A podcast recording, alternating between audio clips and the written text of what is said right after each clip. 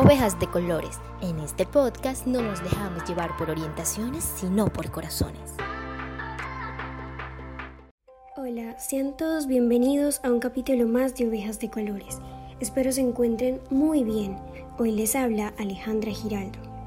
En esta ocasión quiero tratar un tema muy bonito y es el empoderamiento.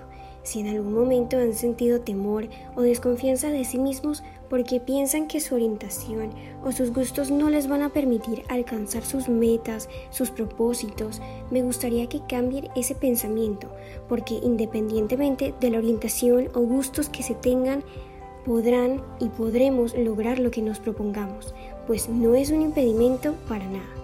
Es por eso que en esta oportunidad nos acompaña el médico veterinario William Hernán Arenas Cuesta, egresado de la Universidad San Martín de Barranquilla, quien nos compartirá un poco sobre su experiencia en el proceso de aceptación personal y profesional, además de demostrarnos que podremos lograr todo sin importar qué.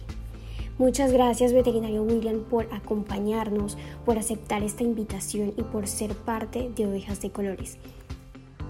Gracias a ustedes por tenerme en cuenta para este proyecto. Bueno, mi nombre es William Arenas, yo soy médico veterinario y zootecnista, me especialicé en el área de cirugía de tejidos blandos en animales de compañía en la Universidad de La Habana, pues este proceso, resumirlo en tan poco tiempo es difícil. Eh, al principio fue bastante aceptar eh, que tu realidad, que haces parte de la comunidad LGBT, LGBTIQ, eh, conocerte a ti mismo, explorar, abrirte al mundo en el cual es un mundo hostil en el cual sufrí de bullying durante mucho tiempo, sobre todo el tiempo de la universidad.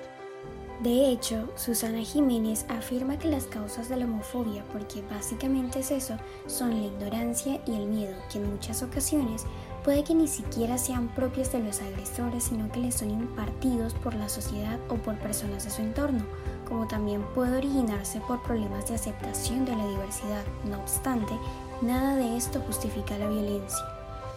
Eh, una vez tuve la oportunidad de cambiar de ciudad al acabar mi proceso académico, pude darme cuenta que ser gay no es algo complejo en ese proceso de formación. Tuve la oportunidad de conocer profesionales maravillosos, algunos obviamente con, con temor o con de acercarte y preguntarte acerca de tu vida y de, y de cómo era vivir siendo tú tuve la oportunidad de conocer personas maravillosas en este proceso que me acompañaron y me impulsaron y me permitieron darme cuenta de mis habilidades, eh, que a lo largo del tiempo me abrieron la oportunidad de dirigir algunas de las clínicas grandes en diversas ciudades donde viví.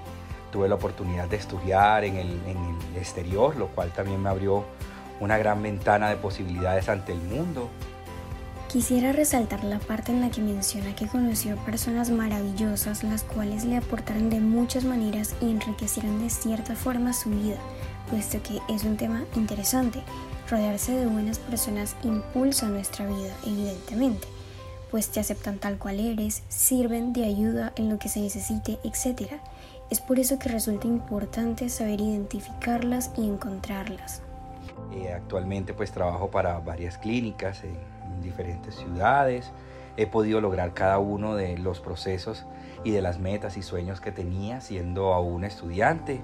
Y pues para todos les, les dejo como eso que ser gay o ser lesbiana no es una limitante para, para culminar y, lograr todos sus sueños, que todo se puede. Simplemente es de ponerle ganas y, echar para adelante, como les digo yo a todas las personas. Y, verán que todo se puede.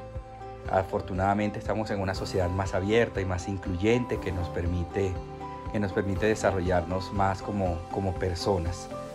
Esta fue la intervención de nuestro invitado William Hernán, quien nos deja como enseñanza que no existen limitaciones para alcanzar nuestros proyectos y cumplir nuestros sueños.